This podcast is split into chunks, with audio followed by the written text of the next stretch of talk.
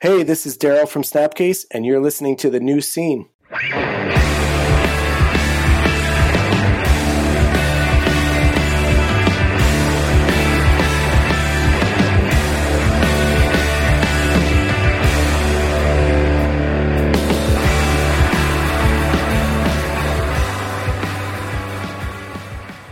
Hello, everybody, and welcome to the new scene. I am your host, Keith, and we are back once again with a brand new episode. And, folks, we've got a great one for you tonight. The one, the only, Josh English of Attempt Survivors. And we cover it all. We cover Josh's history and music. We talk about the wonderful six going on seven. We talk about Josh's travels all over the country for various musical pursuits. We talk about his exciting new band on Iodine Recordings, Attempt Survivors, excellent post hardcore band featuring members of Seisha and Helmet. That conversation with Josh is coming up very soon. But first, folks, let's talk about us, huh? Hmm? Support the new scene in the following ways. Follow the new scene on Instagram, Twitter, and TikTok at New Scene Pod. I am attempting to get us over 3,700 followers and we did for a second, but then it dropped back down. And, you know, this is how this goes. So if you're not following us on social media, do it. Follow our main and clips YouTube channels, full episodes on the main channel, highlights from our favorite episodes on the clips channel. Just search YouTube for the new scene. Purchase our shirt at the Death Wish Inc. store. Head on over to the Death Wish Inc. store, search the new scene, the shirt pops right up. Your purchase of that shirt helps directly fund this show. And we are very appreciative of everybody who has purchased a shirt so far. And of course, reviews.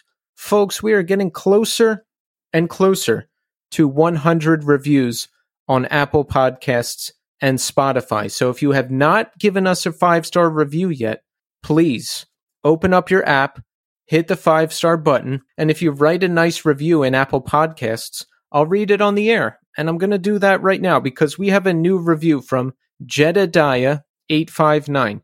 Jedediah says, really, really great. Five stars. The show's excellent. Keith's enthusiasm and ease of conversation makes it easy to become a fan of everyone he speaks with. Super interesting, fun show. Jedediah, thank you. Folks, you should be doing what Jedediah is doing. I mean, you have everything to gain and nothing to lose. If you like the show, hit that five star button. It helps out a lot. Thank you so much, Jedediah. And thank you, everyone who has submitted a review. And folks, don't forget to support Iodine Recordings. Iodine just launched official merch for Orange Island. Head on over to the Iodine Recordings store at Death Wish Inc. to pre order Orange Island's One Night Stay LP Orange Island are an excellent post hardcore band out of Massachusetts. Think Glassjaw, think Movie Life, think Thursday, that excellent post hardcore sound that we know and love. Check it out. You want it, you need it. Nathan Gray and the Iron Roses have a tour kicking off November 28th with Clowns and Black Guy Fawkes. Head on over to Nathan Gray's website or Instagram to get those tour dates. And check out more iodine stuff at iodinerecords.com. Awesome merch, awesome bands. Go check it out. Let's talk some music recommendations, huh? Why not? Now, folks, I don't know if you're on to the Greet Death New Low EP yet, but you have to hear this thing. There were four singles out. The last single, New Low, is out, and we know now that it is a five song EP. It's one of my favorite releases of the year so far. It's on Death Wish, another great label. Check it out. These guys can do no wrong. I've been listening to this thing nonstop, and I've been on a big summer music kick. I'm back onto the Mall Walker debut four song EP. We had the boys from Mall Walker on our show a while back. Check that out for some excellent, fun summer tunes. I'm still spinning Little Greenhouse by Anxious a lot, another great warm weather record. I'm still spinning Start Living by Hey Thanks a ton. Another great warm weather record. Check out the debut from Hey Thanks if you haven't done that yet. There's a lot of great music out there, and it's almost impossible to keep up with it. And I love that. I love that. That's much better than uh, having nothing to listen to. All right, so check back in with me at segment three. I'll talk about how I'm doing. But, folks, right now, we are going to speak to Josh English of Attempt Survivors. Enjoy.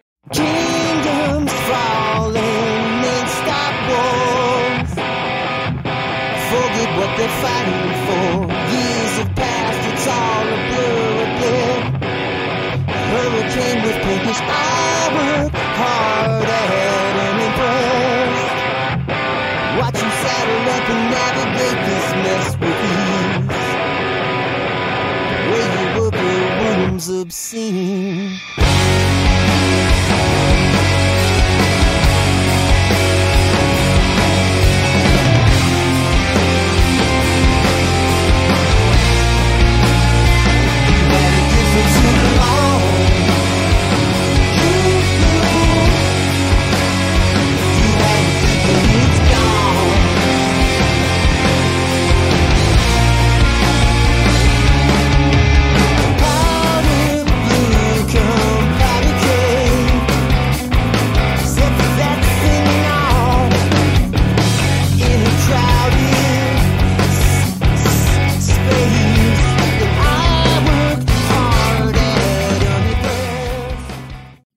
Folks, we're here now with Josh English. Josh, welcome to the show.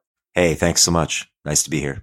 It's wonderful to have you here, Josh. You know, I've been doing a lot of research on you, and it is staggering the number of amazing bands and situations and various things you've been involved with. And we're going to jump into all of that, Josh. But first, a very important question How are you doing today? Oh, so far so good. Thank you. A little like mildly overtired given uh erratic sleep schedule with being in the studio, but that's, you know, part and parcel for that sort of stuff and it's fine. It's fine. Yeah, and that's kind of a fun way to be exhausted, you know? Absolutely. I feel like I'm here for this, you know, singular purpose and I need to sort of be all in. So a few hours less of sleep is a small price to pay, you know.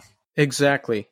And uh, folks, I was talking to Josh uh, moments before we hit record. He is in Gloucester, Massachusetts, which Josh, you told me is the home of Gorton's of the Gorton's Fishermen. Yes, according to the uh, the co-owner of the studio, told me that today. Let me know. America's oldest fishing village when you drive in, according to the and and the Gorton's Fisherman logo, you know, which I remember. It's so vividly burned into my brain from fish sticks as a kid, which I've not eaten in forever. Um, that uh, that's like a reappropriation of the statue that sits at the front of the town. So that's a nice little funny thing. That's amazing. I, I'm I'm thinking about eating fish sticks as a kid, and it's mind blowing to me. I could never do that now. I just wouldn't. I, likewise. what are you recording? What are you there working on? So I'm my friend Adam Taylor. He worked for years and years um, adjacent Paul Kolderie, who Paul Kolderie did a bunch of Radiohead stuff and Lemonheads and Hole and um, Peter Wolf and all, a lot of New England stuff. But he his his scope was wider than that. He was one half of a, a production team in the '90s, like Slade and Kolderie, who did all these sort of you know alt rock records, for lack of a better you know description.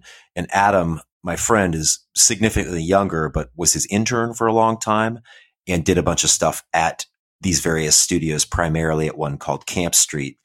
And when I kind of moved from doing um, the end of Six Going on Seven and just sort of moving into trying to do solo stuff, I I met him through his sister, and he's a phenomenal engineer, and we have a lot of like similar musical touchstones, and also a lot of them that he's he's just sort of a music nerd all around, which I am as well, and, and love. And so sonically, we were constantly referencing things and sending each other things back and forth. And so I've done um, three full length records and an EP with him. The last record I did solo was on the West Coast um, because I had to stay local. I was doing a collaborative thing and it didn't allow for me to get back here. So now I'm back here. We just did uh, six original songs tracked and uh, a cover that I've been wanting to do that I'm kind of sitting on for something uh, down the line. And now we're in the process of kind of banging out the overdubs piece by piece in the in the land of fish sticks. Oh, nice. And when when you record a solo record, what do you do? Do you do everything? Do you play drums? Do you play guitars? Um, I play. I, no, I never play everything. Um, I did it on a, uh, I did a tour with Frank Turner in the UK, and we in for that thing we each had to do um, two punk covers. In doing that, I played um, I played everything on those two songs. I did a cover of uh, "I Don't Want to Hear It," the Minor Threat song, and then I did a cover of uh, "Where Eagles Dare." And uh, for those sessions, I, I, recorded them with Adam, and I did you know the drums. Everything was like rudimentary on the drums, but I, I got through it. I, I, hacked my way through it. But primarily, no, I, love I love the feeling of a band. I love the band configuration. It's just you know I found myself doing solo stuff because I wanted to continue writing songs, and it's really different vantage point trying to think about how do I get the right people to do the, you know, at some point the process just becomes doing it. So yeah, anyway, so no, I, I mean, I, have uh, my friend Will that was in six going on seven is actually drumming on this stuff. He's a phenomenal drummer, sweetheart, just has some of the best natural backbeat. And then uh, a guy named Tony Goddess is playing some of the bass. Um, he played in this band Papas Fritos. Um, and I am playing some of the bass. And then Adam will probably play some stuff. We've got a guy named Lyle Brewer coming in to do some of the more technical guitar. I play like mostly the rhythm guitar and I'll play leads on things that are um, like real heavily affected or whatever, just whatever I want, kind of, you know, like whatever I can get through. But I like the counterpoint of having other people always. That feels good to me. You know, you kind of feel like you're playing on train tracks sometimes when you play a lot of overdubs on your own stuff or you singularly do, you know? Right. So to get that push and pull of like real people and somebody else's vantage.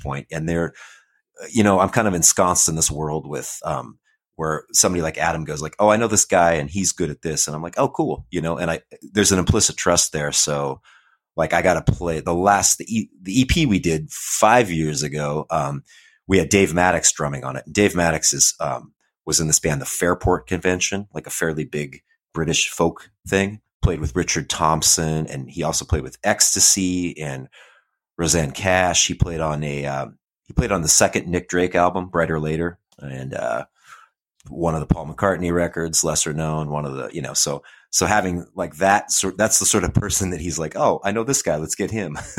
you know, those are those are happy accidents that I, I I'm always wildly humbled to be in the the same orbit as those people. But more than anything, I just enjoy the process of like learning so much from those people, what they have to offer and how they approach things. And, you know, and hopefully I can contribute something to that, you know, to that soup and, and, uh, whatever. But, you know, so that's, that's how we're doing this one. It's a lot of like, there's like, we've got Will on drums and then it's just kind of like a potpourri of whoever's around in, uh, in, you know, the little fishing village. Yeah, you would just hit people up. It's like, hey, come by and play this, or are you available to do that? Yeah, I mean, we've got a few things that are set. I can play a lot of stuff if I have to, you know. And then there's other things where I'm like, I really want like a, you know, a real Keith Richards style solo on this, and I'm not going to get that. So can we get this guy? You know?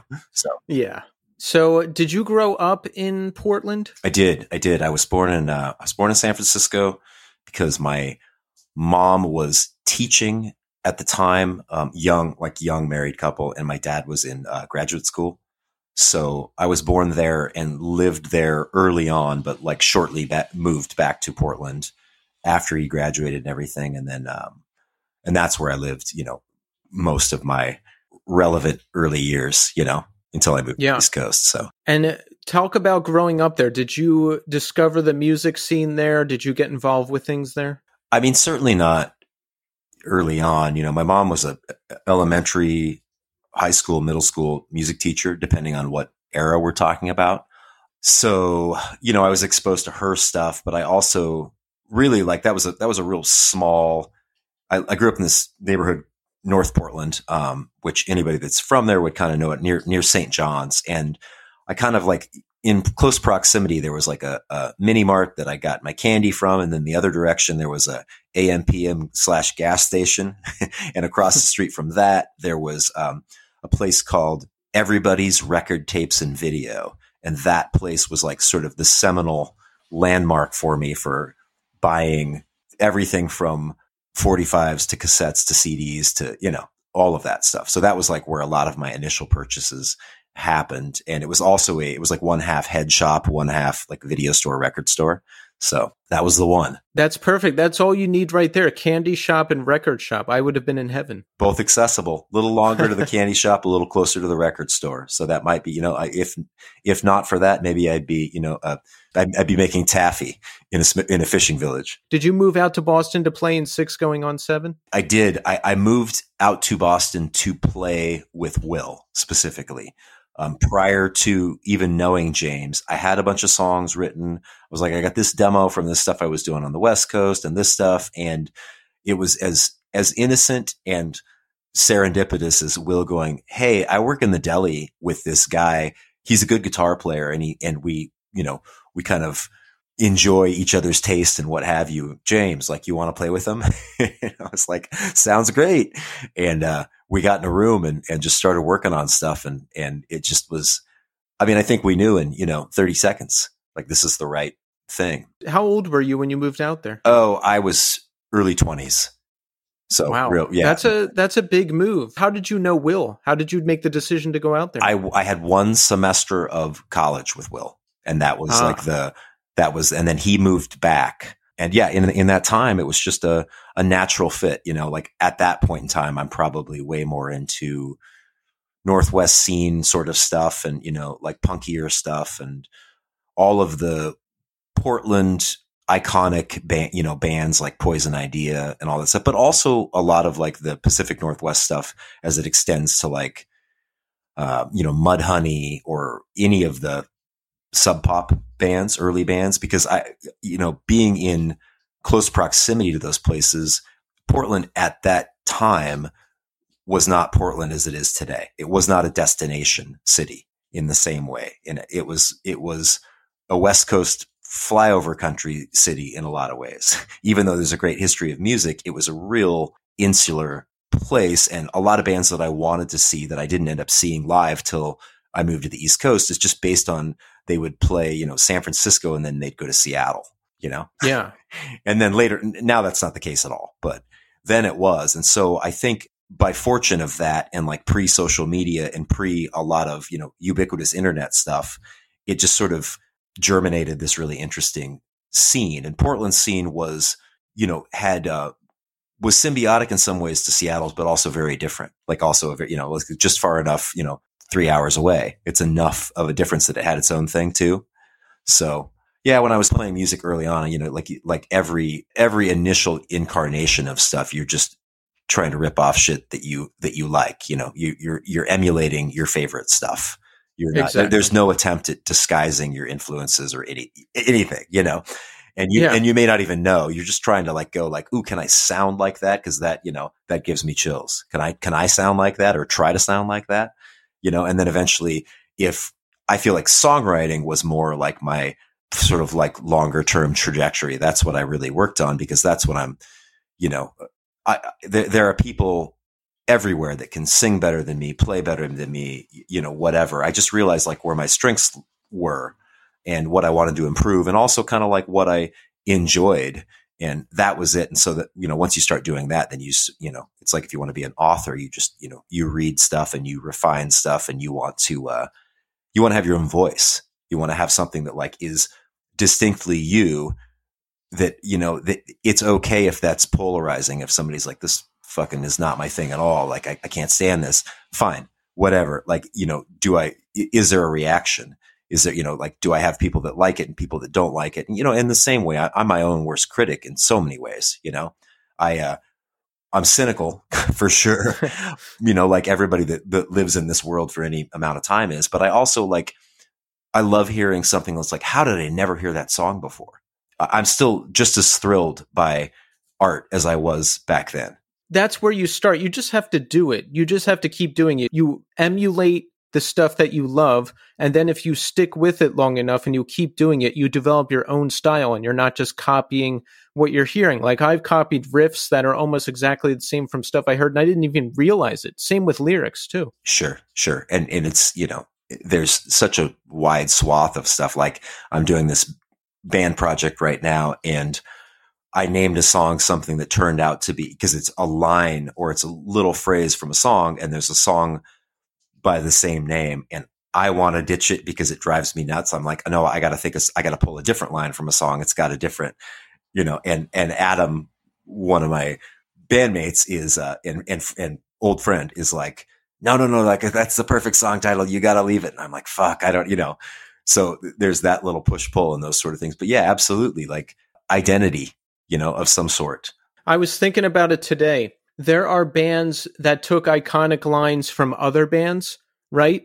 But I don't know the line from the iconic band. I know it from the band I discovered. So I think Oh, funny. I think you just have to do your thing and then it becomes your thing and people discover it through you. Now, I'm not saying go out there and steal whatever you want and just replicate it, but it's like, I don't know, you just you just build your own existence. No, I mean like I, I guess I guess the the meta the meta version of this is if I'm gonna name, you know, a record the White Album or or, you know, um whatever, you know, Sergeant Yeah. Pepper's Lonely Hearts Club Band, that better be a tongue in cheek reference or a cover album, you know, right. something like that. There are other things that are more like they're vocabulary words, they're everyday words, and you know, th- they're things. But but I, you know, I also really really love.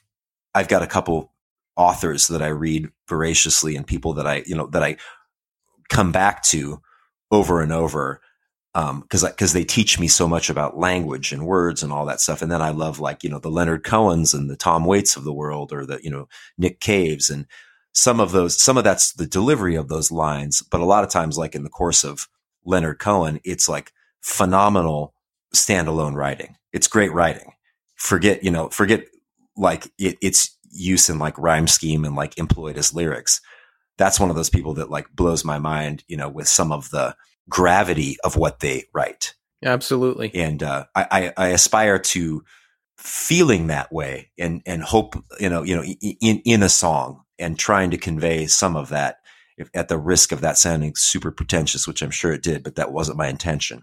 It's just it means so much to me. Like i get chills when i hear certain songs now years later you know and that's a it's um i'm all in you know Absolutely. So you're in Boston. You are forming six going on seven, right? Now, what what year is this around? uh 1995 we played our first show Wow. Okay. So so you're in Boston in 1995. Now this is a great time for music and there's so much incredible stuff that has come out of Boston. Talk about some of the bands you knew and what was going on at the time. early on, I'm trying to think of who was around. I mean, that was certainly early Hydra Head era, you know, like the beginning of Hydra Head for sure was one. Um, maybe the beginning ish of Big Wheel, although my, that, that I think is like slightly later, but roughly the same time, the beginning of Bridge Nine. So all the convergence of those three, that, that accounts for a lot of what was going on in terms of like, hey, if I, if I had a peer, you know, or whatever, or, or somebody that I knew or saw live, those tended, a lot of bands could, could have, or potentially were, or, or absolutely were on one of those three labels, if that makes sense. Oh, And, uh, absolutely.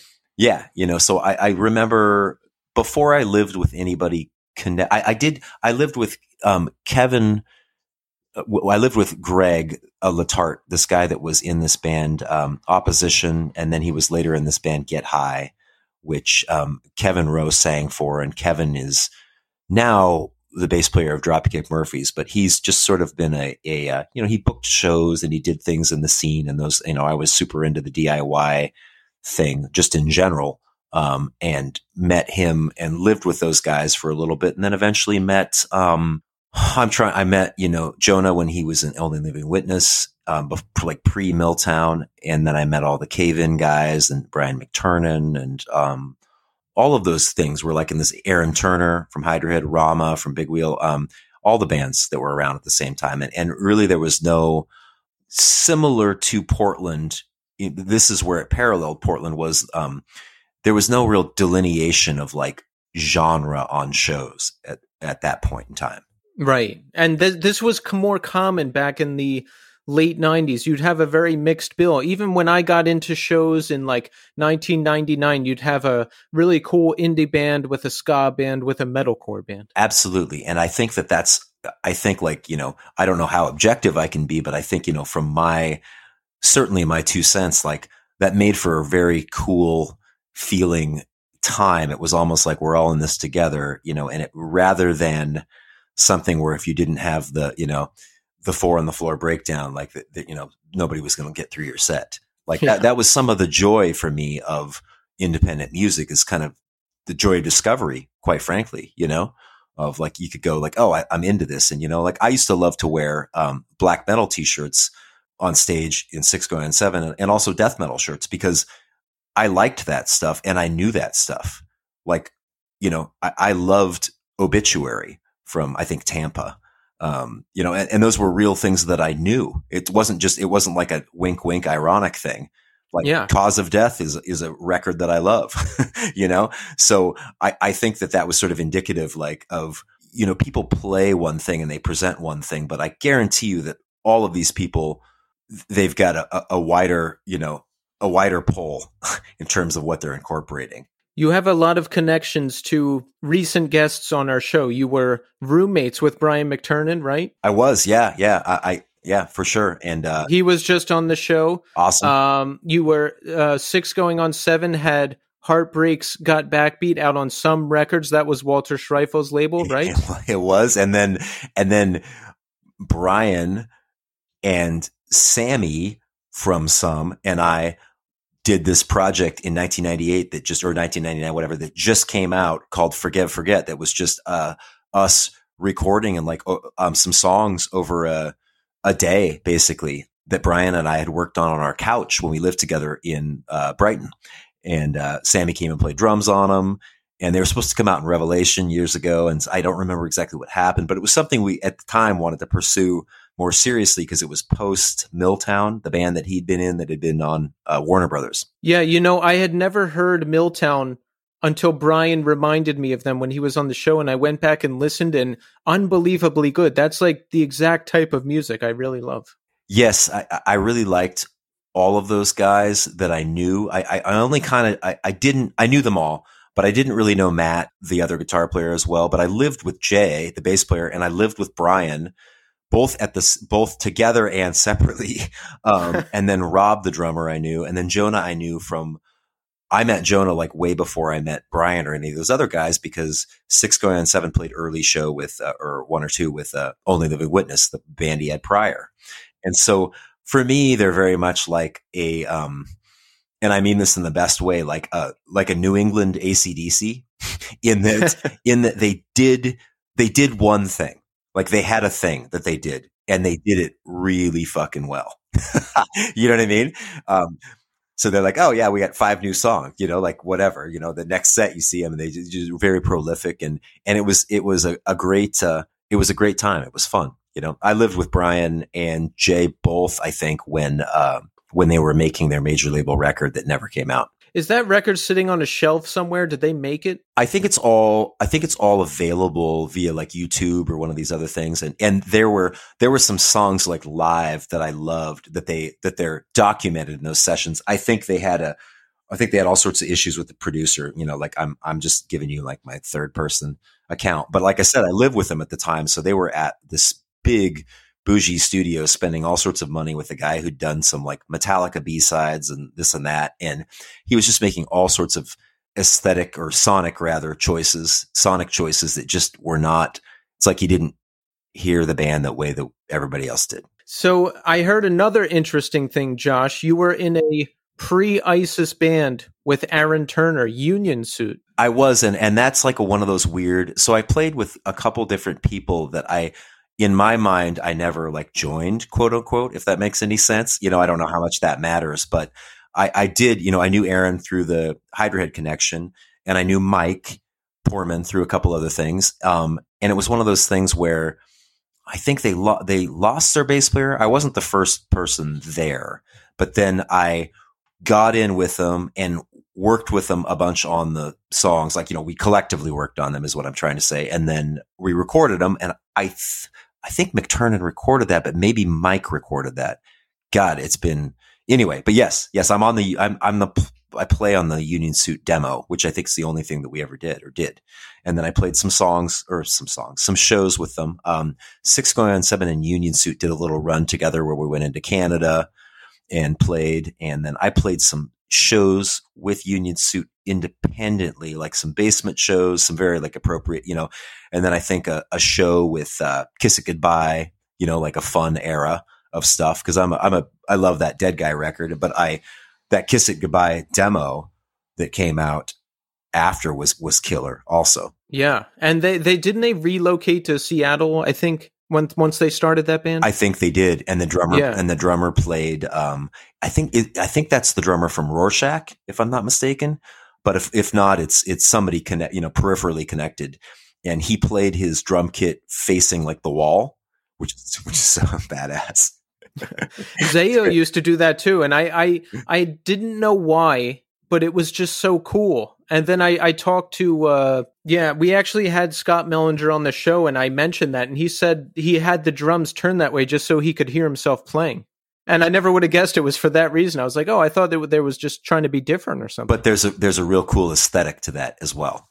there really so, is. so there's some some like uh, external benefits visually, and uh, the guitar player from that sort of iconic Detroit um, punk band Negative Approach, he does the same thing. He faces the speaker and he never turns around during the whole set, and he's got sort of like a uh, helicoptersy like wide stance and just rocks it out. Never, never acknowledges the band. Just starts and stops all the songs with everybody. Looks at the drummer, you know. so six going on seven. You're together. You're touring. Talk about how things picked up. Talk about the band gaining steam. Yeah, I mean, so the like uh, the original set list or the the initial set list was primarily songs that I'd written that I just had reference points for that we played as a band and you know added our own. I mean, there's there's a distinct. I'd played with Will Pryor, um, you know, like even if that was a short time, and I just had this real organic connection with him. He's a phenomenal he's a phenomenal musical mind, uh, a sweetheart, and he's got a lot of musical touchstones that I really love as well. That I didn't know many people that had specifically like um, we're both big like you know Siouxsie and the Banshees, Echo and the Bunnymen, Depeche Mode. We were always fans of that stuff, and you know, there's nobody really that I knew that wanted to play with me that that knew that stuff you know? And even if those influences are not readily apparent they're they're huge influences and they're hugely things that um that I still love. Jesus and Mary chain all that stuff. And so he just plays a certain way that feels really right. I know where he's going. INXS Tears for Fears those are all bands that I love. And uh so when he played on this stuff like he just knows he just knows. And then, you know, and as we were pushing ourselves to get more creative and, and really do our own thing, we just had this idea that like, we're going to do this thing and whatever this thing is, whatever track we're on, we're going to push this and, and go with it. And James was very much the same way.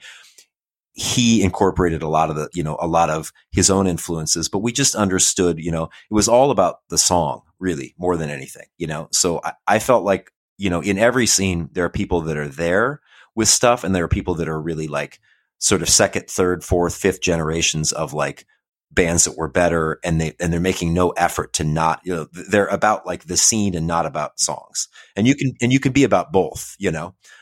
Anyway so like you know we'd play these you know we'd work on these things and and we really would shed because we recorded i was trying to figure this out. So before we recorded with brian we recorded two separate demos and then we recorded a demo with Brian, I think. No, three separate demos. Anyway, effectively there's like there's like somewhere between seven and nine unreleased six going on seven songs that were recorded in real in real studios. And and then we recorded we were gonna do I don't remember, we recorded something with Brian. I think the last demo that we did was with Brian before we no, it wasn't. No, it wasn't. I think the seven inch was the first thing we did with Brian, the method actor seven inch. Anyway, needless to say, we had a ton of songs you know, ready to roll in various stages of disrepair and uh, some that were really like locked in and solid. So when we got, when we did the seven inch, I don't remember what the connection was other than, um, I think I'm, you know, I, I this is pre union suit. So I, we did the seven inch with Aaron.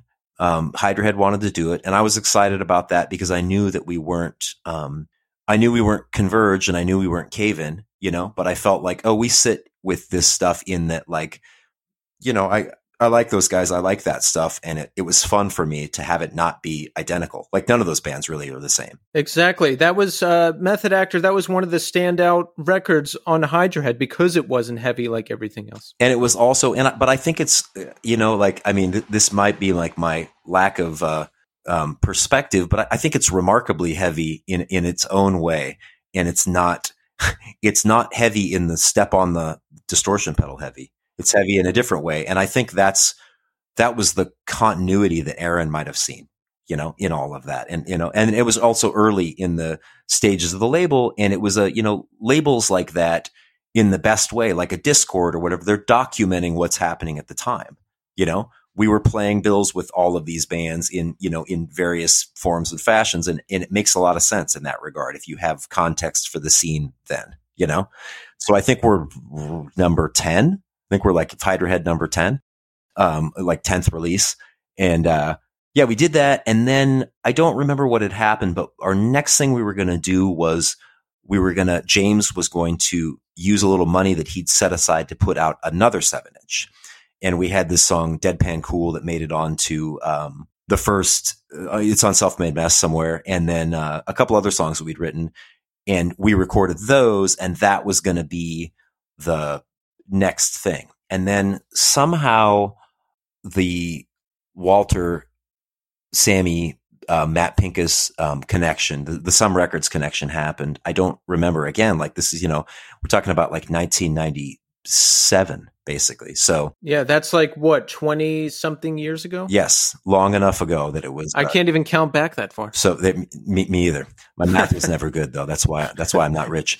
Um, Yeah, same. but uh, anyway, so that happened, and and I know that you know, so so we ended up talking to those guys. They were like, "Oh, we want to put out a seven inch," and I remember saying like, "Hey, you know, like we're ready to do a record. We've got like songs. You know, we don't want to do another. You know, because at that point."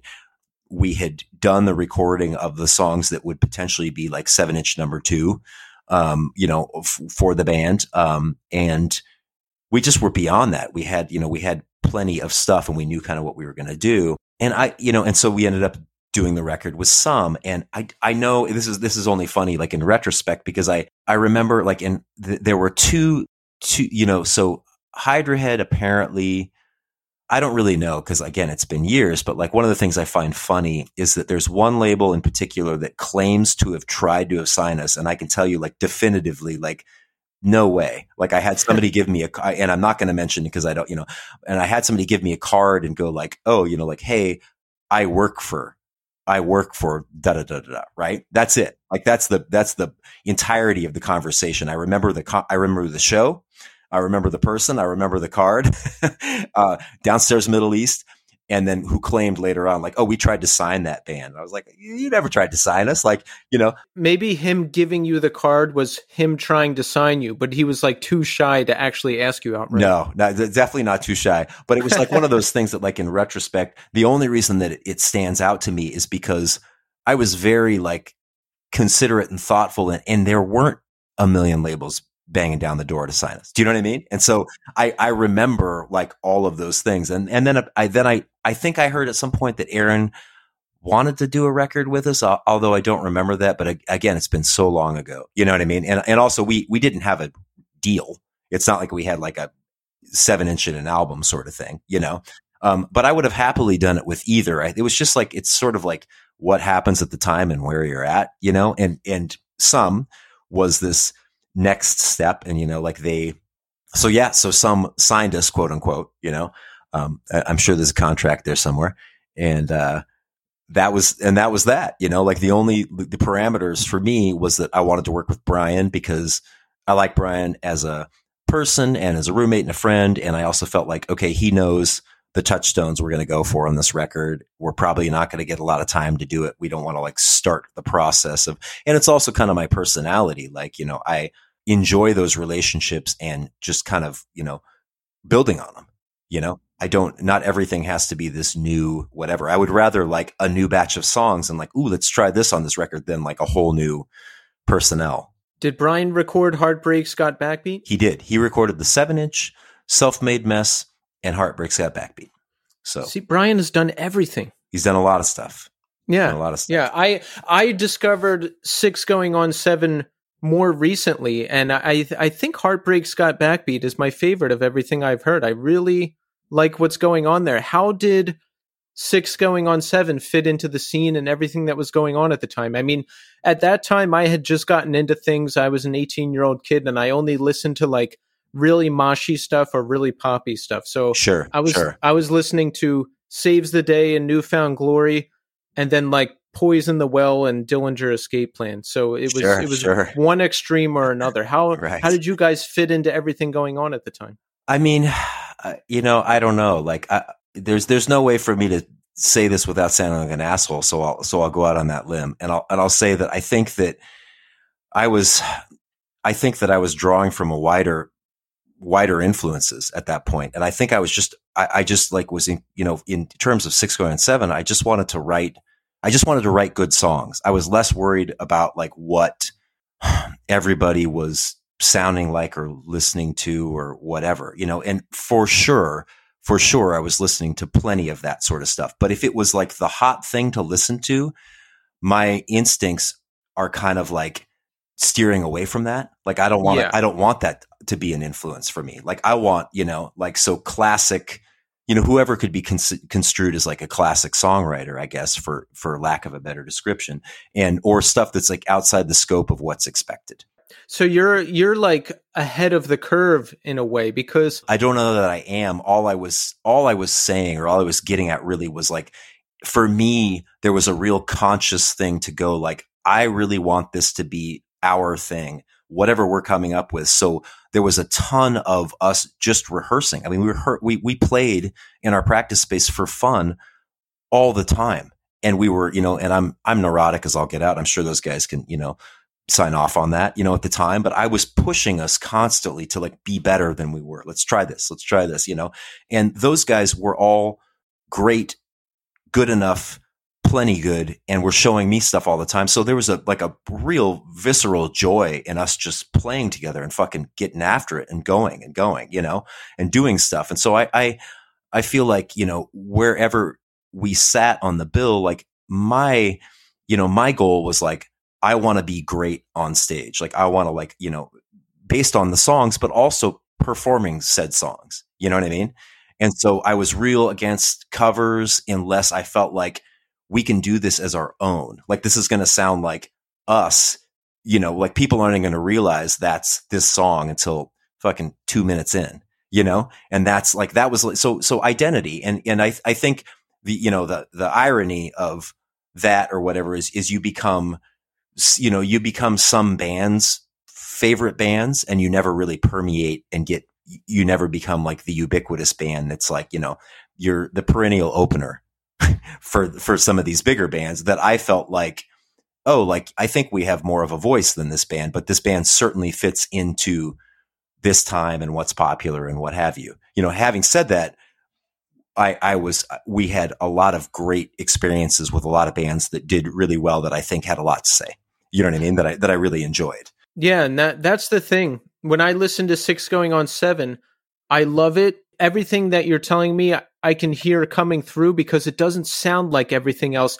When I listen to it now, I like it better than the other stuff that I was listening to back in the day. However, I guess that's just the way popular music works in any scene. Like one band really hits, and then a lot of people are doing something similar to that, and that's what everybody's chasing. So it's like you can do that or you can not do that. So you get, like you were saying, so you get like your saves the day and then you Yeah. get 17 versions of saves the day that are not as good.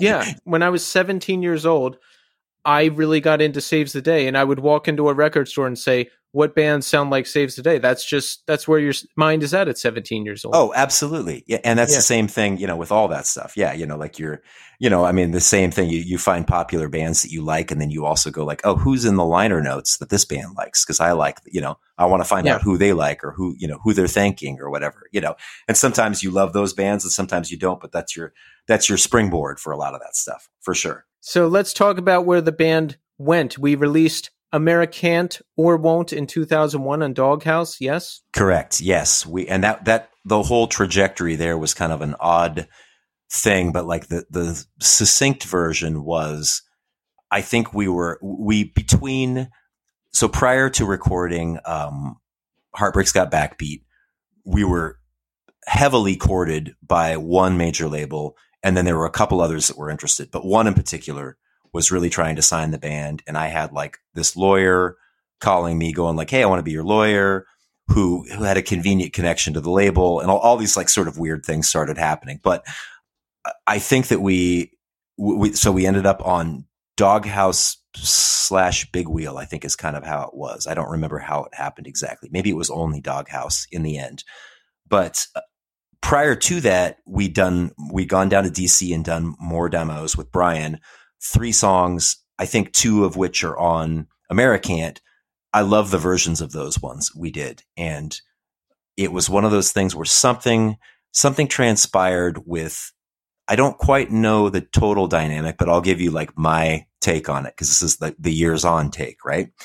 That um, James wanted to do something else. He wanted to be with a different, he wanted to, he was really pulling in the direction of like Jayhawks and like Americana stuff, like, you know, these whatever, these, and, you know, these roots rock, you know, Wilco sort of influences and was frustrated with what he perceived as where he wanted to be and who he could get to do it, kind of, you know, and that was like kind of my concession. And it was really, really, really like not a concession I wanted to make outside of going like, okay, I love these guys. We spend hours in the practice space together. And even though, you know, even though I have this relationship with Brian or, or quite honestly, we have this relationship with Brian, you know what I mean? Like all of us, I got to be malleable enough to go like, okay, maybe we make a record over here. Maybe we do this, you know? So it was like new label, new record, new producer, like all in one. And so there's the pluses and minuses of those things. The pluses being,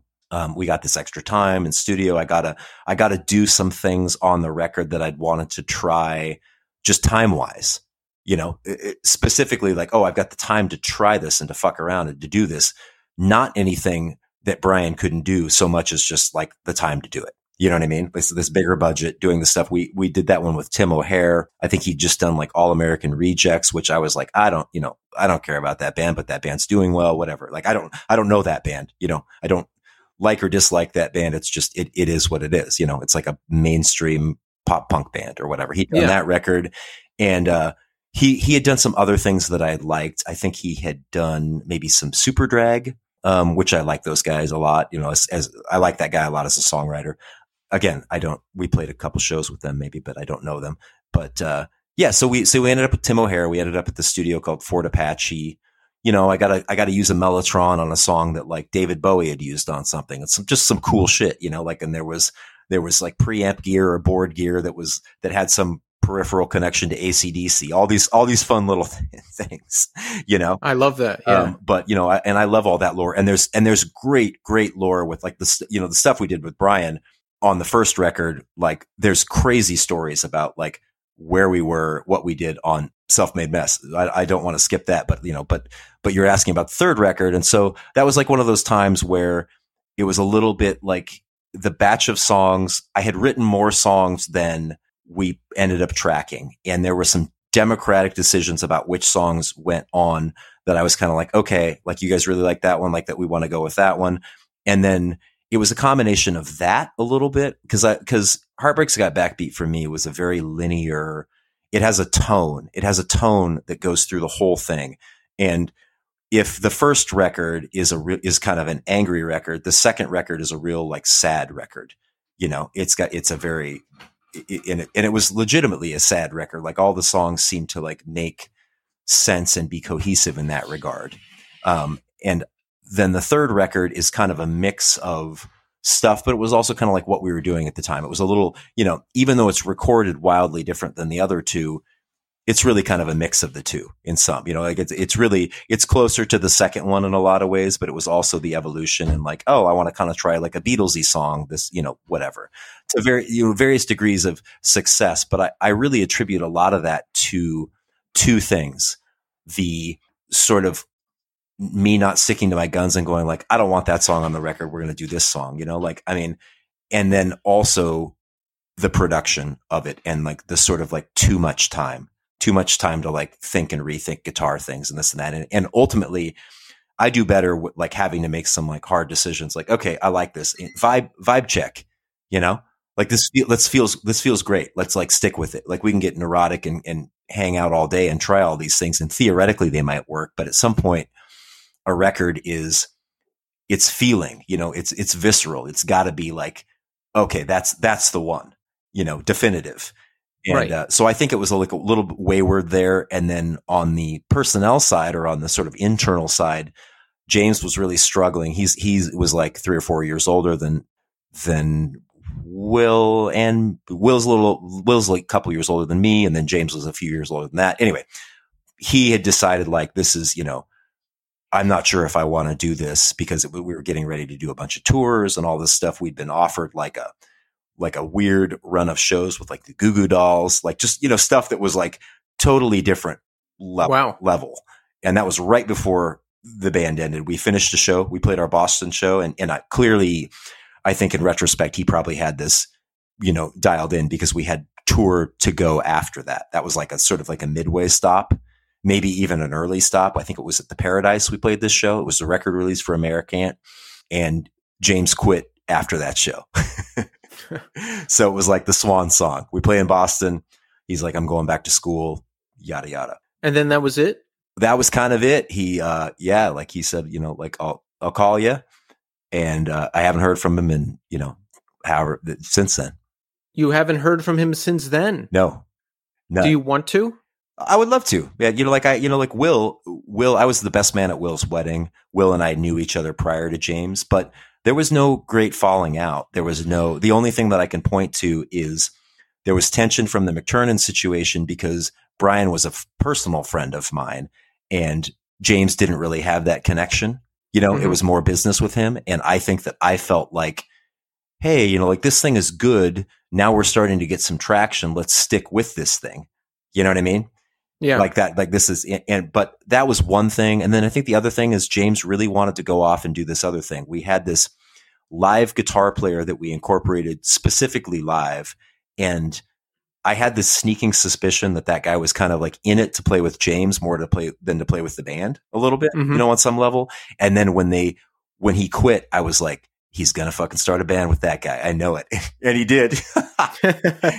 And uh but you know it's funny because i kind of had mentioned that in passing or maybe even like multiple times kind of like hey you know like you want to start a band with him don't you and he'd really like no no no no like I, no no i want to you know i'm in this i want to be in this whatever um not, it's like uh, sneaking around secret girlfriends and it, stuff. it was absolutely it was absolutely it was like the secret band girlfriend Yeah. and so so karmically i feel like the fact that that didn't uh do anything is probably you know like the way it would have been for any of us Well, first, let me ask this. I mean, how did you feel after that? I mean, you have these big potential tours coming up and everything. Were you heartbroken? Did you want to try to hold it together with other people? I mean, where were you at with the whole thing? so I, I felt this i felt you know uh, multiple things obviously like for sure i feel like i had a lot less in my life at that point than james and will in terms of um, just in terms of their their focus and their priorities they probably were more balanced quite frankly and and probably still are and that's why i've that's why that's why i'm in you know the land of um, Gorton Seafood making records still, you know. um, but having said that, I don't, I, I don't, I don't want to conflate that with them being committed. It's not that. It's just like I was all in in so many ways. Like this is this, you know, it was it was defining to me. Like I don't, and it still is in a lot of ways. Like I this this means everything to me. I have, I'm I'm competitive in the way that I'm like dismissive of people that are like, you know, like, oh yeah, you know, like I, I used to play in a band. You're like, oh yeah, I used to play in a band and trying to kind of like go, you know, like, oh, I played music too. I always want to be like, no, you know, not the, not the same, yeah, yeah, not yeah. the same. You know, you weren't, you weren't like deep in your thirties, like sleeping on, you know, the floor with your jacket over you because you crashed at somebody's house so you could, you know, have money to get to the neck. You know what I mean? Like there's, there's, right. th- those are not the same parallels, you know. And and I know a lot of my peers that had those same experiences, so I'm not put, I'm not singling myself out from that. I'm just, but I'm giving context, I guess, you know. And so the band ends, And I was really like, I didn't really know because I loved those guys as people and I loved playing with them. And they, they all have such unique voices that I feel like it was like a police, like, or any band where, you know, there's no replaceable member. And I still feel like that. I remember that it was proposed that we get another guitar player and carry on. And I was like, I, no, like I can't. And that was a doghouse thing. Um, they really, you know, cause they had money invested. They wanted us to do this stuff. And I just, I didn't see a path where that made any sense to me because there was so much creative, cyclical stuff going on between the three of us that was just, that felt we'd nurtured it. We put the work in. And that to me signaled, I guess the band is done. Do you know what I mean? It was just like there, there was no, I, I saw a path forward doing solo stuff. I saw a path forward like doing another band in which I could have played with Will or, you know, it, and or James, like, you know, given any circumstance, but James was the one that quit, you know? So yeah, so that's just kind of where I was at. And then I, uh, so I, I had, uh, my girlfriend at the time, I, I, uh, just recorded these, you know, sad sack fucking songs on, on her four track. and just like these, you know, I was just like working through these like awful ideas. It's like I unlearned how to write songs just because I was so symbiotic with those guys. And um, we just were kind of like firing on all cylinders, you know? You have to start over in a way. Like I used to do this podcast with a co host and he left to be able to commit more time to his family. And I, I felt like I had to start completely over. Yeah, yeah, for and sure. And learn how to learn how to be a solo artist, so to speak. Absolutely, and and and frankly, I you know I I kind of felt like the motivation the motivation was there. Like I knew like I had the drive to do it, but because it wasn't coming at the pace that made sense to me, it was like I was consistently frustrated. You know, like I was kind of like finding my voice again in the context of like oh you know like doing this and this and so I ended up demoing a bunch of those things. I, I, I wish I had, I wish I still had that stuff. It's probably on a cassette somewhere, but, uh, so that was, that was that. And then before, so I moved to, um, New York after that because I was friends with, uh, Alan Cage, who's a drummer of Quicksand. And he was like, uh, uh, he was in Burn and, and, and other stuff too, and Seaweed for a while he was a friend of mine and he had an apartment that opened up in Harlem. And I was like, oh, you know, he's like 400 bucks a month. You want it? Like, I was like, oh shit, you know, like, yeah, for sure. So I took it sight unseen. Um, cause I'd never been there, you know, I, I'd been to New York, but I'd never been, been to his apartment. And I, and I sort of, uh, the, the back and forth nature of the relationship I was in, we broke up or, you know, whatever, you know, we, we were off and off, off again, on again, that sort of thing. And I moved to New York and, uh, moved in with Alan and this guy, John. He had two roommates that left at the same time. And my, my uh, roommate, John, um, was one room. I got the other room and Alan lived in the room he'd always been in. And so that was that. And I was just sort of like, I was working at, um, as a photo retoucher for like a stock photography agency in Manhattan. And, uh, I was, uh, writing music and trying to kind of get different stuff going. I, I played a lot with Alan. We would just, you know, and we'd argue back and forth about like great songs and just like how, you know, like he had a drum kit that he would play like kind of muted in the, in the, we were on the third floor, uh, walk up of this apartment in Harlem on 136th and Lenox. So you're in Brooklyn, so I'm sure you've got some context for like Manhattan and all of the layout. So we were right, oh, yeah. right across from uh, Harlem Hospital. And that's the apartment I lived in with Alan. And then in doing all that stuff and finding out all that stuff, um, kind of writing and, you know, I had a friend, Arun, who was living in Detroit at the time, who was like, Hey, like, you know, who he was going to Berklee for, he went to Berklee for a while and he was a fan of Six Going on Seven. And that's kind of how I met him. But I always knew him to be like a kid playing guitar in his room a lot and not playing live very much in fact, hardly playing live at that point, you know, like really just sort of woodshedding and doing his thing. But it was clear that like that's what he was going to be doing. Like, you know what I mean? Like I, I saw the, I saw the parallels and I saw his like drive to do this thing, you know, and he'd been playing a little bit um, with this guy, Rodrigo. And so I moved to Detroit from New York to play with Rodrigo and Arun and this guy named um, Brett Fratangelo, whose dad was in uh, Parliament Funkadelic. and his dad, I, think his dad plays with Kid Rock now, maybe. I'm not exactly sure, but he's like a Detroit staple guy, like a drummer, uh, whatever. And um, Brett was his son, phenomenal drummer, total piece of work, like you know, like interesting character, like a character in in the way that all great books have them.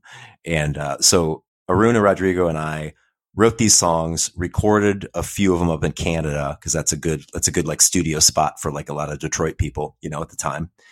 And uh, this band was Pale Throats was the name of the band, and we were really heading towards this sort of. I was getting a lot of like my Britpop influences satiated with this this thing.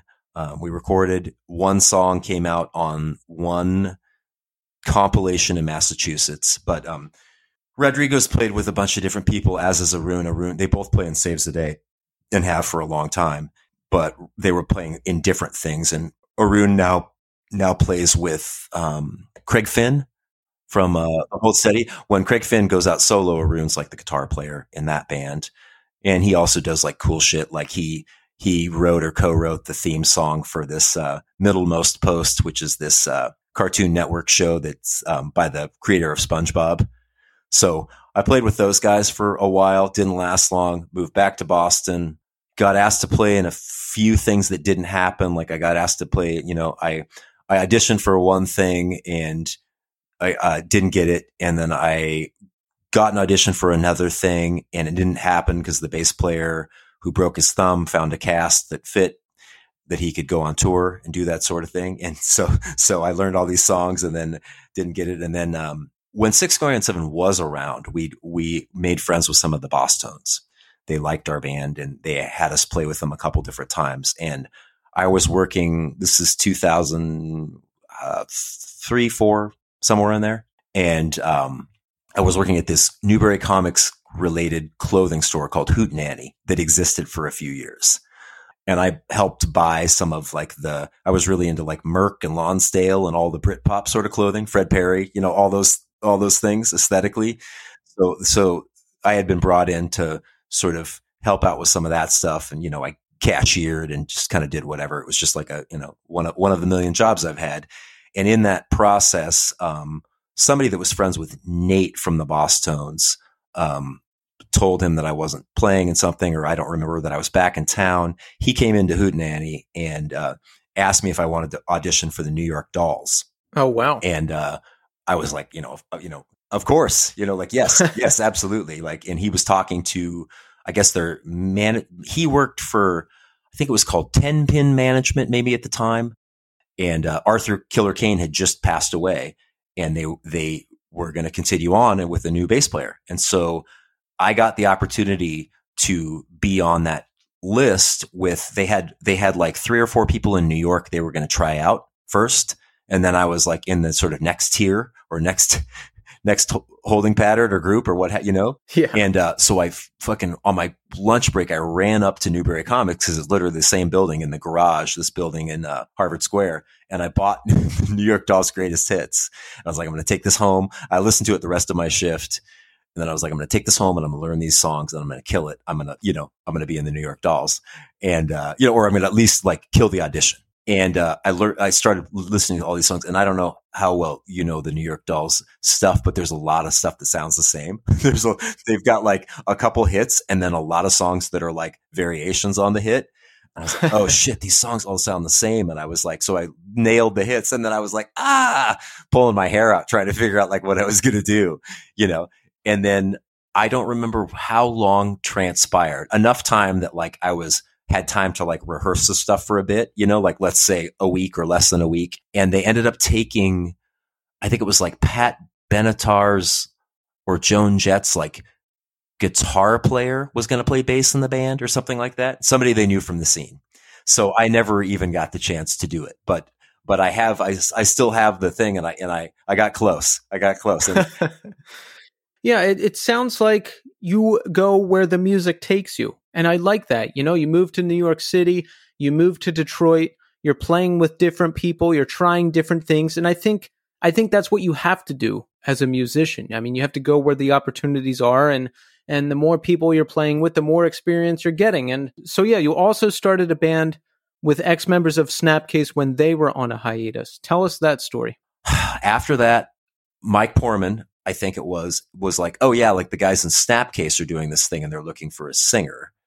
And I was like, oh, you know, like I, I, I like Snapcase. You know, it's like Quicksandy a little bit, and you know, it's it, it's got some things that I that I recognize. You know, but it's also a little different. And It's got you know, it's upstate New York. It's got its own identity, and um, I liked how locked in it was and how specific. You know, Right. and so uh, I got these demos. I think the band at the time was called Ourselves or or some um, the demo that I have anyway. And listened to the songs, and I was like, "Fuck, this stuff is really good." But I there are better singers for this stuff. Like there are other people that will do this better. I know what this is. I've I've heard this before, and I know I can't do it. You know, like I can't, or if I do, it's going to sound funky. You know what I mean? It's going to make like a weird thing. So I think I sang over one of the songs anyway and sent it back and they called me to to do it, to come join. So I moved to Buffalo. Oh wow.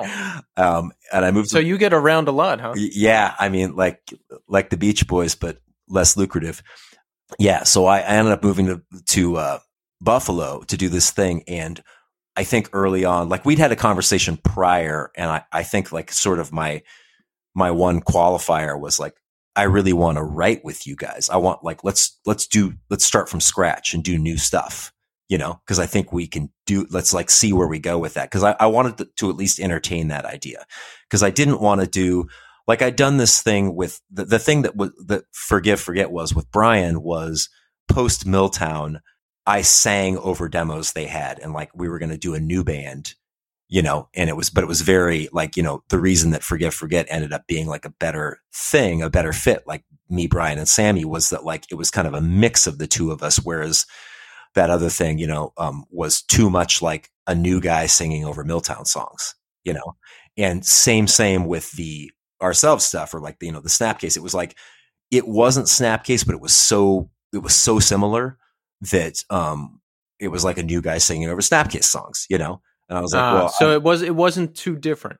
it was prob- probably to other people's ears. It was to me. I was like, I hear so much of this in this, and I know that they they can write songs. You know, like I know that there's songwriting there. I think that they need to be with you know, like like for me to if they want if they like what they're hearing from me, like we need to get like somewhere in the middle, closer Yeah. to stuff. Yeah.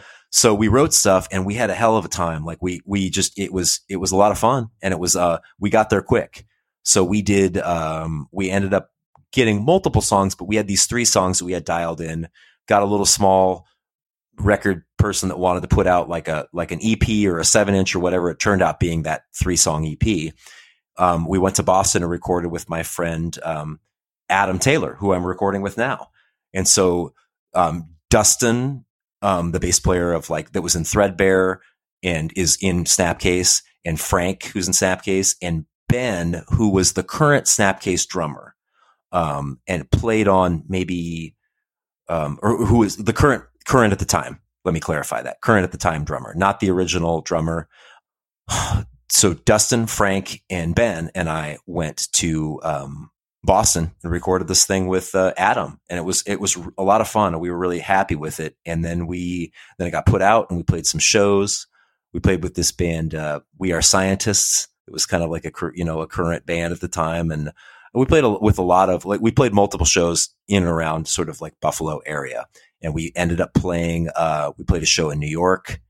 Um, played some other shows too. I don't remember, like a handful of shows, and then I was going to um, move back to Portland because of a lot of things. And then um, when I was gonna when I was gonna move back to Portland, we had a lot of uh, you know I was I was coming back and I you know like ready to fly back and do all you know kind of our writing sessions, recording and everything because we had gotten interest from multiple labels. We'd gotten interest from management. We'd gotten a booker almost immediately who was going to put us on tour for forever, basically, you know, like that was going to be the thing. And then Frank, the guitar player, this is there's, there's a constant of the guitar players, um, decided kind of similarly to James that like, uh, I gotta go, like I, I don't, I don't know if I can do this all over again, like starting all over again, you know, which is, which is a very fair sentiment in retrospect. Um, because it, it's a, it's a life changing thing in some ways, you know, like even though Snapcase had had success touring, they're, they're kind of a known quantity. They knew who they could go out with, what made sense. It wasn't like starting over, you know, um, for them. Like they had this thing, they could play shows, you know, so even though Snapcase was on hiatus or broken up at the time or whatever, they, you know, they, they had their thing that they did. They knew where they, what their good markets were, where they weren't, you know, what was worth their time, sort of. And me, I've always been a little more like, I got a sleeping bag and, you know, like, you know, naively so maybe, you know, but also like you kind of need a little bit of that to go for it, you know? Yeah. You need a little bit of like the, the You almost have to approach it like there's no other choice, and there isn't for many folks who do it. there, yeah, I mean, there's and and so we had this opportunity to do this stuff, and so I was on the West Coast, and and Frank kind of had a a freak out and was like, I got to go back to work at the Apple Store, and that was literally what it was, you know. Which I I don't know. Again, in retrospect, to me is so funny. You know, at the time, it's like, oh, that's that's sensible, you know, and then in re- retrospect, it's like, you know, I don't know, it's just funny. So that was that was that, um, and uh, I think there was Dustin and Ben wanted to continue on for a little bit, potentially with a different guitar player. But it was again, it was just like a lot of a lot of work. You know, it's a lot of work to like do that. And and at some point, it was just like maybe we just you know maybe this is just it for this thing, and maybe you and I can write some stuff together down the line. You know what I mean? So now we have attempt survivors. Josh, before you jump into that, folks, Educated Hips is the EP. It's going to be released on Iodine Recordings in June. So make sure to pick that up. And there's a single out now, Educated Hips, that's streaming everywhere. So let's talk about how this came together. Yeah, it, um, it was one of those things where so Adam Marino and I like before I was doing solo stuff when I was in six going seven, uh, he was on he was in a band called Aerotype Eleven um, that was on the same label, and uh, anyway, Aerotype Eleven had uh, we were label mates, we we were friends, we were both bass players. You know, we we kept in touch over the years when I was doing solo stuff, and he had uh, gotten married, had kids, started a business was had been writing stuff off and on, and I think for quite a while off and on, and um, had done bands post Aerotype Eleven, also Instruction and Godfire's Man, and you know a bunch of stuff. But then he kind of quit music for lack of a better description. You know, he just was like that. I'm I'm done with that, and I'm just going to write songs in my house and you know raise my kids, et cetera, et cetera. So he and focus on my business. So he was he was busy with a whole bunch of other stuff, and at some point it came to pass that he was working on this stuff and they were considering different singers. And just like as a friend, I was like, oh, you know, shit, like I'll, I'll, sing on it. Like, you know, like let me hear it. Like, give me a shot. You know, let me see what we what we got, what we're working with. You know, and uh, he was just playing primarily with this. Um, well, he was playing with all of the people that ended up in the EP, actually. But it, it started out, I believe, with him and Kyle Stevenson, the drummer, and I think that's how they started stuff. And then he incorporated his friend Matt from um, New York and his friend Eric from Chicago through different bands, and they all played in different bands. And um, Kyle and Matt had played together. Eric had never played with any of those guys, but he was also they're all they're all uh, they all radiate from Adam. They're all friends of Adam. It's you know it's six degrees of Adam. Yeah, and, and I heard these songs, and again, like there were certain ones that I was like, somebody else can do this better. This is like too this is too metal for me. Like I, I appreciate it. It's really cool. It's not my thing, you know, or it sounds too much like handsome or like, you know, like I'd have reference points that I was like, I get the, it's too much of an era for me. Let's try this or whatever, you know? And we just kind of like hashed it out. We did a lot of uh, FaceTime stuff. I went down to San Diego and then we go from San Diego to LA after Adam and I had played a bunch and played a bunch with Kyle. And we got to the point where we are like, okay, here are the two songs that make sense for this seven inch and we're going to go record them. And Adam booked time with uh, Toshi Kasai, who's uh, the Melvins sort of house engineer. And uh, we went up to Burbank to uh, to record at Toshi's studio and uh, recorded "Educated Hips" and the B side "Follow Me Chaos" for this uh, EP that's coming out. So that was like the sort of first thing that we did, and it was it was a lot of fun. It was like I you know we tracked most of the stuff there. And then we tracked the, the bass was tracked remotely by Eric Abert who plays in this band, The Life and Times, which is a sort of side project or a, or another project of Alan Epley from Shiner. Yeah, I love that band. And then yeah, Eric's great. And then uh, Matt had played in this band, The Big Collapse, which was like a post shift band with Kyle on the West Coast or maybe East Coast, West Coast. And then he also played in this band uh, Versus Antelope with Chris Daly. So Matt and Matt's one of uh, one of um, Adam's friends, and I've never met Matt. I've never been in the same room as Matt, and we're getting ready to go record a record. but it, that's I, that's the greatest thing. Like I, it's uh, I'm super excited about all those guys. So yeah, yeah, I love what I hear too. I've heard the single. I love that. Think Jawbox. Think Life and Times. Think Shiner. Uh, in in that pocket, I really like that kind of stuff. Yeah, I do too. I mean, I'm a I'm a huge fan of um kind of Dischord in as like a as a general um as a general sort of like umbrella thing. There's a lot of stuff that I like about that scene and that stuff. I feel like these to me feel like very early songs in the context of where we pushed and where we're at now. But songs that I still, I'm very proud of them. I, I like them still. But I mean, they feel like we wanted to get something down and out with some, you know, with some sort of, uh, momentum. We just kind of felt like, you know, let's not like labor over the perfect, you know what I mean? Like there's these things to work with. This one and this one, you know, like let's work on these two. Let's record them. Let's get them out. Cause for me, doing music now for so long, part of it for me is like the process of like getting it done and getting it out. Like I, I, I just struggle with people that are like, you know, I've been writing this record for seven years in my house, you know, like I've had this band and we've never done, you know what I mean?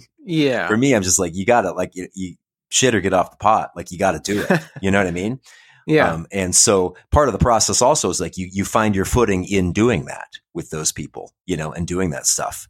And so, uh, yeah, so we've got the seven inch coming out. I'm super excited. I'm super excited to, uh, to play shows and support it and also to, to make a record and give people like a wider sense of what we can do or where we're headed. So what is the plan? Where is it headed? Uh, hopefully it's headed for a, a batch of good songs for a first record. That's my number one priority. And I think it's Adams as well and, and Kyle's as well. Kyle does Helmet otherwise. And so he does, you know, that's sort of like either really busy or not at all busy, depending on mm-hmm. what, you know, time they're, they're in.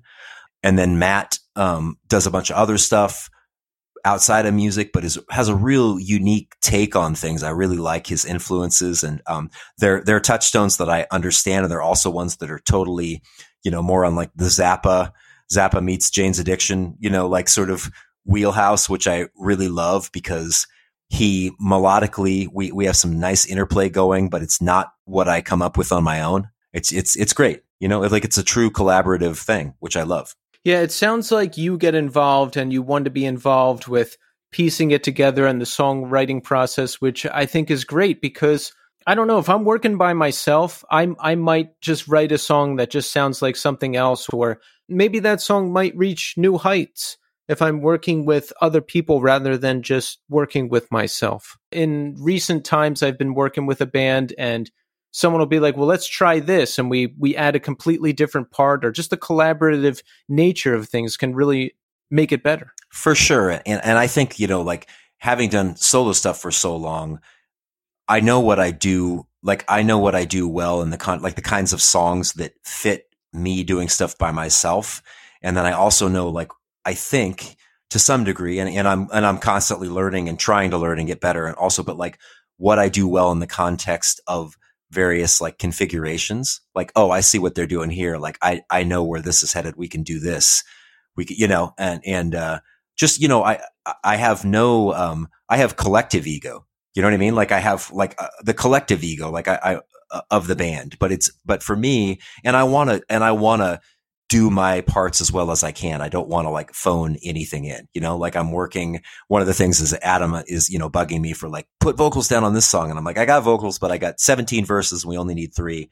So give me some time. I'm about to do this solo stuff. As soon as I'm done, I, I have to be like, I'm die, you know, I'm all in. I have to be in that. I have to finish it. I have to put my best stuff out there. And then I'm going to put my best stuff out there all over again for this next batch of things as we work on refining all these things. I need that, that separation because I don't want them to, I mean, it's all the same thing. Like, you know, it's all, um, we're trying to write the best songs we can. So you can't be like recording the solo album and then jump over and do an attempt survivor song and then jump back. It's got to be like your energy goes into one project and then the next project. I can, but I think that I'm more successful if I'm hyper focused on the task at hand because I know the level of playing that, you know, like that Kyle has and Matt has and Adam has, or like, you know, where the standard they hold themselves to. And, and we're, and there's continuity there. We're all there. It matters greatly to me, you know, and, um, so I, I want to be done. I want to put all my energy into these songs that I've written for this EP because I'm really in love with some of this stuff and I want to get it out there. And I did a, I did a cover of a song that I'm keeping under wraps that I'm super excited for people to hear because it's a local band from the era I was in. And, um, I've been sitting on it forever and we finally did it. And I'm fucking super stoked and I can't wait for that to come out.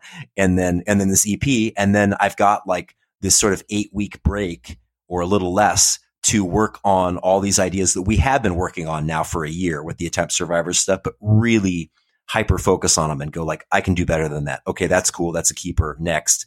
Just kind of like work on, you know, meta, just break it all down and then get ready to go to Baltimore and record, you know, in July. So we were talking earlier, you mentioned that there was some studio lore with Brian McTernan while you were recording Self Made Mess. Oh yeah, man. There's you know with all the records, there's some like little funny thing, but that and I've told this story before, but this one in particular is is funny to me just be, based on you know I grew up in North Portland and kind of as I was discovering you know the Depeche Modes of the world and and Prince and all that sort of stuff. I also it's a very it's very much like that neighborhood historically was very much like a for lack of a better term sort of like white trash neighborhood and area of Portland, a lot of metal, a lot of muscle cars, a lot of yeah. like dudes that liked hockey and, and looked like they were going to beat me up and probably would have, you know? um, anyway, so it's funny that like in all that somehow, eh, eh, you know, we got signed to some, we're going to go make this record. And there's some like management share thing, you know, like the labels are always hustling, like, oh, we've got this connection here, we've got this, you know, and it's no different on an indie. It's all, you know, it's all who you know and like what you know and somehow Skid Row and I think Quicksand shared management. And and Walter was like oh yeah you know like Dave Sabo's got a studio in Jersey and he you know he'll let us use it for x amount of dollars. And you know it was like within our our no budget kind of you know? Yeah. so we went and recorded self-made mess at Dave the Snake Sabo from Skid Row's house basically his his basement.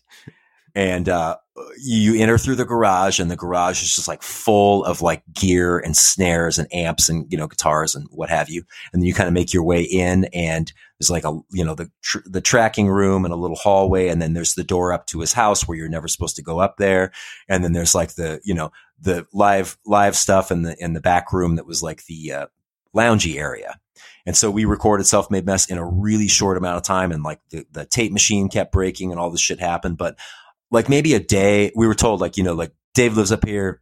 Don't go up the store. You know, like don't go upstairs. Like stay downstairs. You know, we stayed in the studio. There's a bathroom. There's a shower. You know, like we did all that stuff. I slept actually literally under the control board, under the under, under the mix. You know, the mixing board in a sleeping bag. And then I think some of those guys slept in the other room. We, we, we slept all over the studio like maybe a day or two into the tracking, probably the second day or whatever, he kind of came down and was bobbing his head. He's like, Hey, I'm Dave. And, you know, like, and then befriended James and Will, uh, took him out to play pool in Jersey while I was tracking vocals. Took us upstairs to see all his like gold records from, you know, Pantera and all this other shit. And, uh, it was just funny because, you know, growing up, it's like, of course I know who Skid Row is. You know, that's like a really funny connection. And he had great stories, told us some wild, wild stories, you know, from like the height of the band. Just, just like, you know, dirt level stuff. Yeah.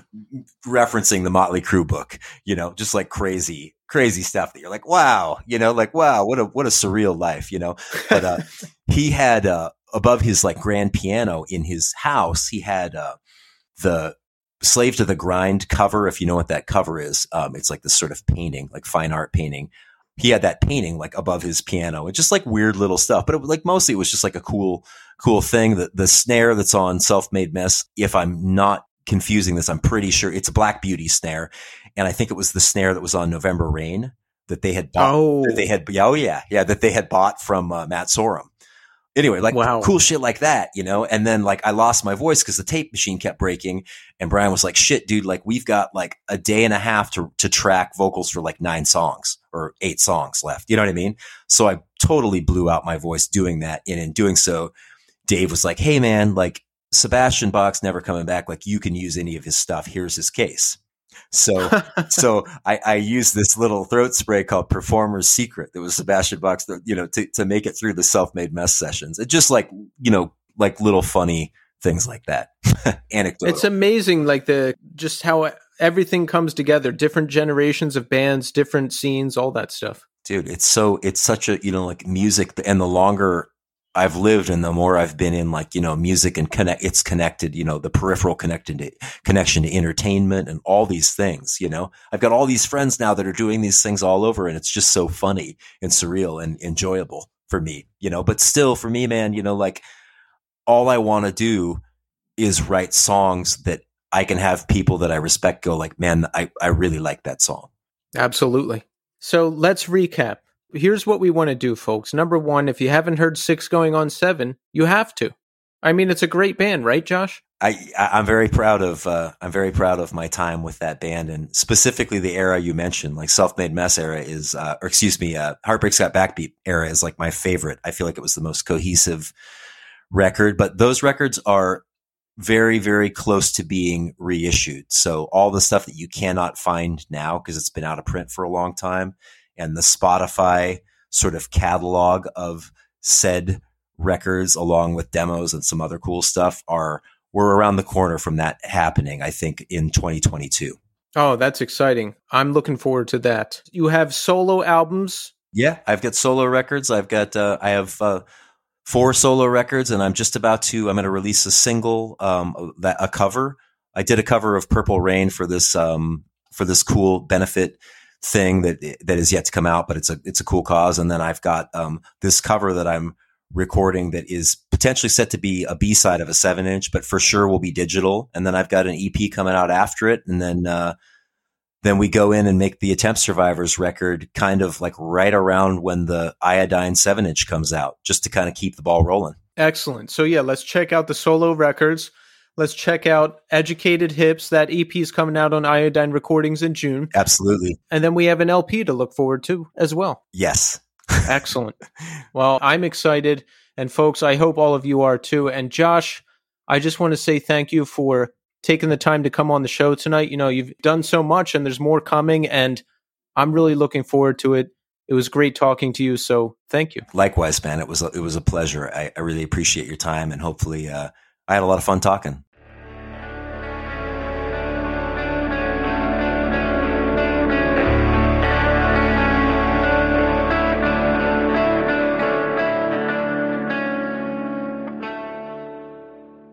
There you have it, folks. Josh English. Really happy that I got to talk to Josh. That was an excellent conversation. I can't wait to hear more from Attempt Survivors. I love the two singles they have out now Educated Hips and Follow Me Chaos.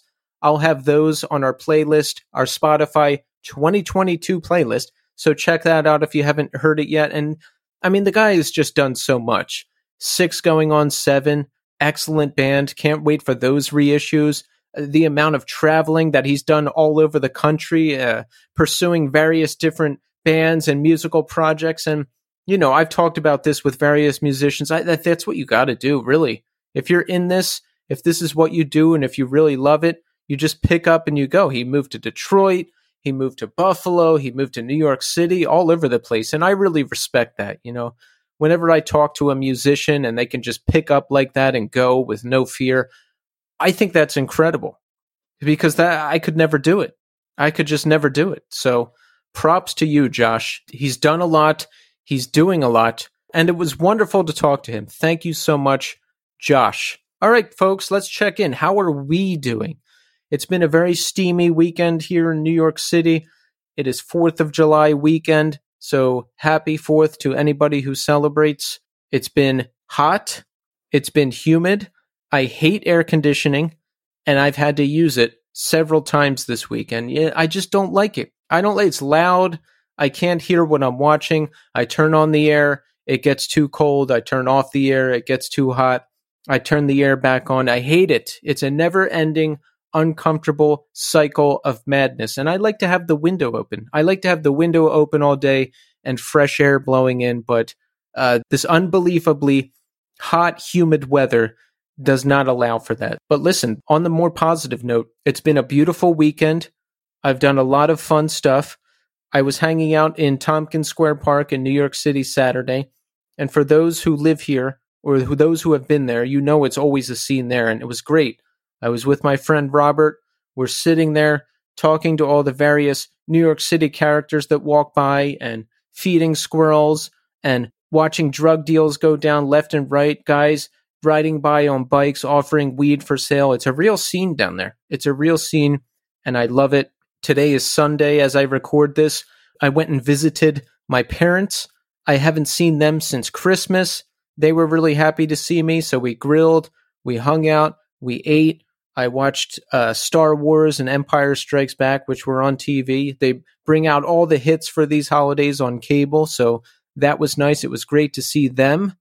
And now I'm back home recording this podcast and I'm feeling good. Nice weather, good times.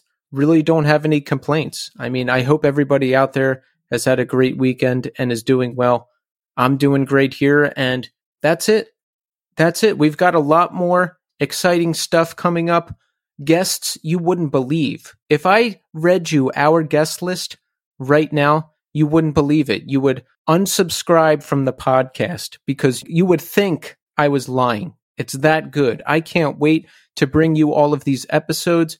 I can't wait to bring you additional content. Speaking of, as you listen to this, folks, I will be doing a live stream on Twitch. If you have Twitch, follow me at the new scene and come drop in. I'm going to be playing Doom 3 sort of for the first time. I played uh, maybe half of it in 2012 and then just stopped because my computer died or I got distracted. I don't know. So I forget the whole thing.